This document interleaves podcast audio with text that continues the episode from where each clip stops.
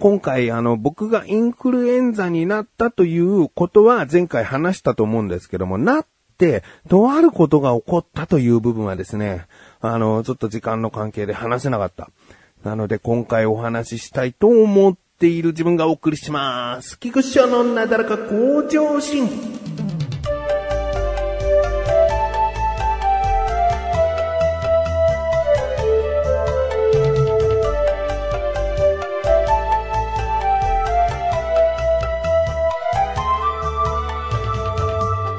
えー、今回というかね、今の僕のこの状況できちんとお話ができるかどうかということがまず不安でしょうがない。うーん、なんかね、インフルエンザが治ってね、今の状態なんだけど、まあ、あの、詳しくはね、この後すぐ話すけども、話がね、下手になったというかね、あまり言葉がうまく出てこなくなってきちゃいましてね。うん、まあ、ちょっと、このインフルエンザで何があったのかというお話をね、したいと思う。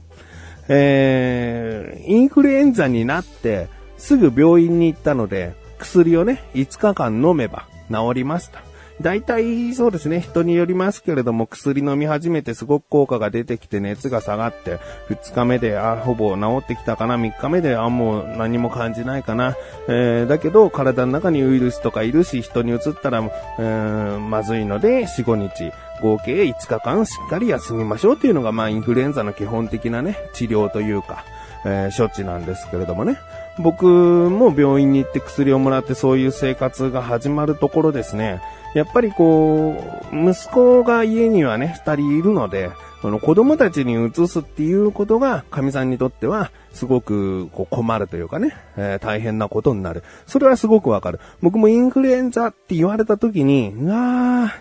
嫌だなーって、心の底から思った。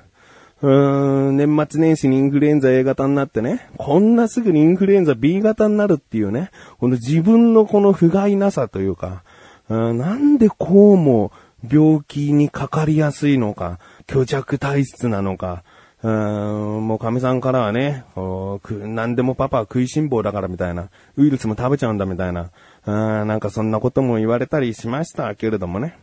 え本当に参った。うん僕も神さんに報告したときに、で、どこで寝ようみたいな。どこで安静にしてようっていうことが僕の中でもすごいあった。やっぱりすぐ家に帰ってってなっても子供たちがいるから、あの、移したくないなっていうのはある。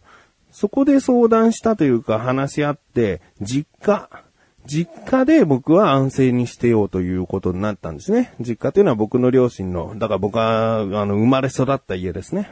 えー、そこで安静にしてようと。で、僕の仕事というのは、ほぼ自営業的なところがありまして、父親と同じ仕事をしているんですが、えー、同じことをしている、同じことはしてるんだけど、同じ仕事はしてないんですね。同じ案件か。うん、依頼が来たものに対して作業をするんだけど、その作業を二人がかりでやるってことはない。僕は僕で抱えてる仕事があるから、それを、うん責任持ってやらなきゃいけない。だから今回インフルエンザになったって、えー分かった時にすぐに相手先に、すいません、インフルエンザになってしまったので、まあ長く見て、えーまあ普通に5日間お休みするかもしれませんし、体調が良くなり次第で作業に取り掛からせていただきますって言ったんですね。で、相手先はそんなに嫌な返事じゃなく、あ、そうですか、しょうがないですよねっていう感じで、あの、受け入れてくださってね。で、まあ実家でこう、僕は安静にしているということだったんですけど、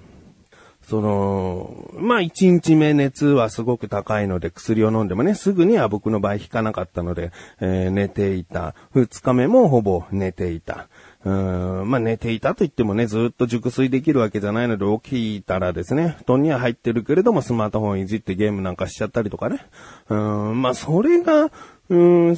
世間的にというか、人によってはね、いやいや、ゲームなんかしてんじゃね、安静にしてろって思う人もいるかもしれないし、人によったらやっぱりテレビとか見ながらゆっくりこうしているというのも安静の一つじゃないかなと。うん、ずっと暗い部屋の中、まあ暗くなくてもいいかもしれないけど何もこうしちゃいけない、ずっと布団に入ってろっていうね、ことを言う人もいるかもしれないけどね。まあ僕からしたら今、もう、たくさんとりあえず寝たから、えー、食べられるものは食べて、もう一回布団に入ろう、布団に入っているけども、ちょっとスマホのゲームやろうというぐらいのね、まあそんな感じな、だったんですけど、うん、父親がね、まあ僕と同じ仕事をしているということで、その実家でやってるんですね。で、僕が寝ている隣の部屋でもう父親はずっと作業してるんですね。で、僕としたら、うん早く作業取り掛からなきゃな。僕が抱えている案件も早く、なるべく早く進めておかなければならないしなっていうことをすごく分かってるんだよね。分かってるけど、その、じゃあパソコンの前に座って作業をしようっていうほど大丈夫じゃないって自分で分かる。熱は完全に下がりきってないし、そういったモチベーションが自分の中でまだうまくできてないっていうのがあるから、たとえこうスマホを見るというね、同じ液晶画面を見るということだとしても、やっぱり自分の何も考えずにボケっとできるゲームと、しっかり取り掛からなきゃいけないミスは、ミスをしないようにちゃんと作業取り掛からなきゃいけないっていう仕事に対する姿勢は全然違うんだよね。えー、旗から見たら同じ行為っぽく見えるかもしれないけど、全然違う。え、で、僕からしたら2日目なんていうのもまだまだ全然作業できないなっていう感じだったんですけど、まあ、3日目ぐらいになってですね、熱が、まあ、微熱程度に下がってですね、えー、まあ、寝ている時間もあったけども、その、布団に入って、やっぱりこう、ゴロゴロ、こうしている時にですね、あのー、すごく無言のね、プレッシャーを感じていて、それは父親、母親からだったりするんだけど、あのー、もう少し動けるぐらいになったら作業を早く取り掛かれよっていう、あの、オーラというか、ほんとプレッシャーなんだよね。自分の中でもやらなきゃいけないっていう思いがすごいあるから、そこをプラス無言のプレッシャーっていうのがあって、無言っていうのは、そのどっちにでも捉えられるかもしれないけど、その受け手がそう捉えたらその可能性があるってことで、無言っていうのは、本当にこう、どっちにでも転がりやすいんだよね。まだまだ全然ゆっくり休んでた方がいいよ。5日間きっちり、そのウイルスいなくなるまで、えー、万全の体制になるまで休んだらいいよって、もし言ったらその言葉は鵜呑みにできる。心の底では早く作業取り掛かれって思ってんのかなって思わず、そう言われたからそうするっていうことはできるんだけど、何も言われない。うんむしろ本当にこう、ちょっとでも元気になったらや、やったらっていうようなことは、えー、なんとなくこう、遠回しに言われた。え、でも僕にとっても本当にやらなきゃいけないもんなって思ってるから、あのー、もう無言のプレッシャープラス僕の責任感というかちゃんと仕事しなきゃって思って3日目ぐらいからですね、パソコンの前に座って作業取り掛かろうとしたんですけど、ひどくですね、気持ち悪くなって、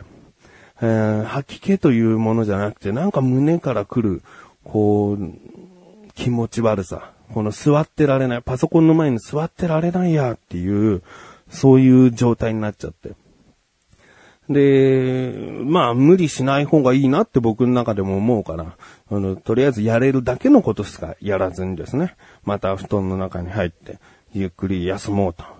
で、4日目も作業ができるならするし、体調がちょっと悪くなったかな、気持ち悪いなと思ったら休むっていう。5日目もそういう風にして。で、なんだかんだ薬は飲んでたから、えー、5日経ってればウイルスはね、えー、インフルエンザのウイルスはもう体からなくなってるのかなっていう。熱も下がったなっていう感じなんだけど、熱は下がったんだけど、パソコンの前に座ってしばらく作業すると気持ち悪くなったりっていうのが、実はね、今現在もですね、続いてしまっているんですよね。うーん、あと動機ね。なんかすごく無性にこう、ドクドクドクドクドクってこう、鼓動が速くなってきてるような、うーん、なんかそんな感じのことも起こったりですね。うーん何かこう、精神的にやられたのかなぐらいの。えー、しっかりとね、こう見てもらうとかそういうことはしてないんだけど。うーん、まあわかんないからね。なん、なんか僕の本当に気分なのかな。インフルエンザ2回もなって治ったとはいえ、その、まだまだ仕事が、えー、落ち着いたわけでもないから、そういったまだプレッシャーっていうものとか、えー、焦りとか、ストレス、そういうものがなんかあるのかなっていう。それが一旦こう時期とともにね、ちゃんとこう作業をこなしていけば落ち着いてくるのかなっていうものもあるから。まだ自分の中でも原因は不明だけども様子を見ようという、そんな段階ですね。で、僕はこの話ね、あんまりこう聞いてて気持ちのいい話じゃないけども、何を、何を言いたいかっていうと、このインフルエンザになった人は、本当に優しくいたわってあげてほしい。これ聞いてる人はもうそうしてほしい。あのー、友達にこんな同じような話をしたら、やっぱりインフルエンザって言われてね、その現場の人たちっていうのは、本当にインフルエンザかよ、診断書持ってこいよな、みたいななんかふざけた会話とか確かにしてるよとか言ってた。うーん、だからインフルエンザってね、こう、今はもう、うん、無条件で5日間休める病気みたいな、なんかそんな風に思う人もいるんだよね。うーん、いや、中には本当にいるかもしれない仕事が忙しくて5日間休めるんだったらインフルエンザになってもいいやって思っているね、仕事に責任をあんまり持っていない人も世の中にはいるかもしれないけど、僕は僕で本当になりたくなかった病気だし、その、インフルエンザなんだって周りになった人がいた時に、なるべくいたわってあげてほしいね。え、僕みたいな今の状況のよくわかんないね。パソコンの前座ったら気持ち悪くなる。家のその趣味のパソコンの前だとならないの。仕事のパソコンの前に座るとですね、え、そういった気持ち悪さとか、なんか動機とかそういうものが、あるんですよね。だから、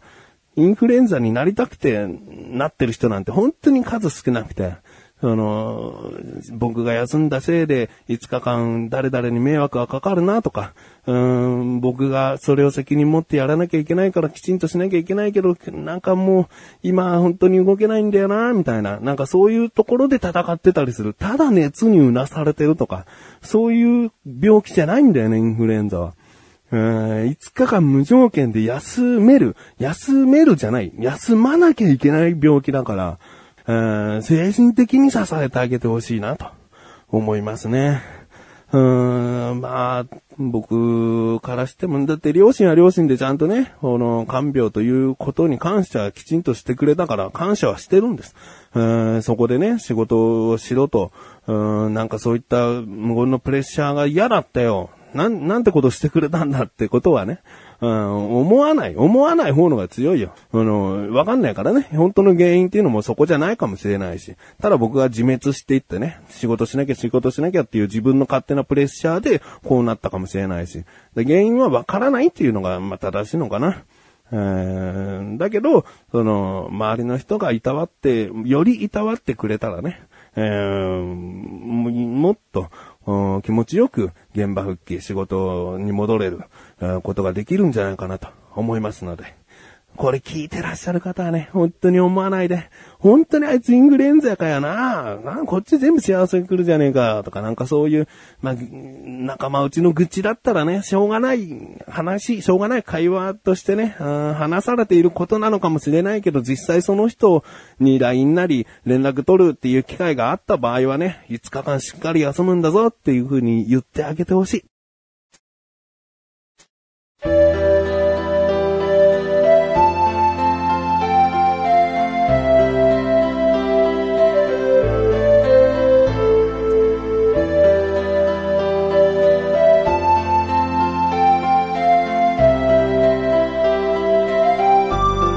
ングです。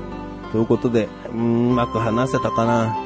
えー、話がね、飛んだり、あっち行ったりこっち行ったり、いろいろしたかなと。それがいつも通りだよと思う人もいてくれたらね、嬉しいなと思うけど、嬉しいなと思わないか、もっとうまく話せるようになりたいなと思います。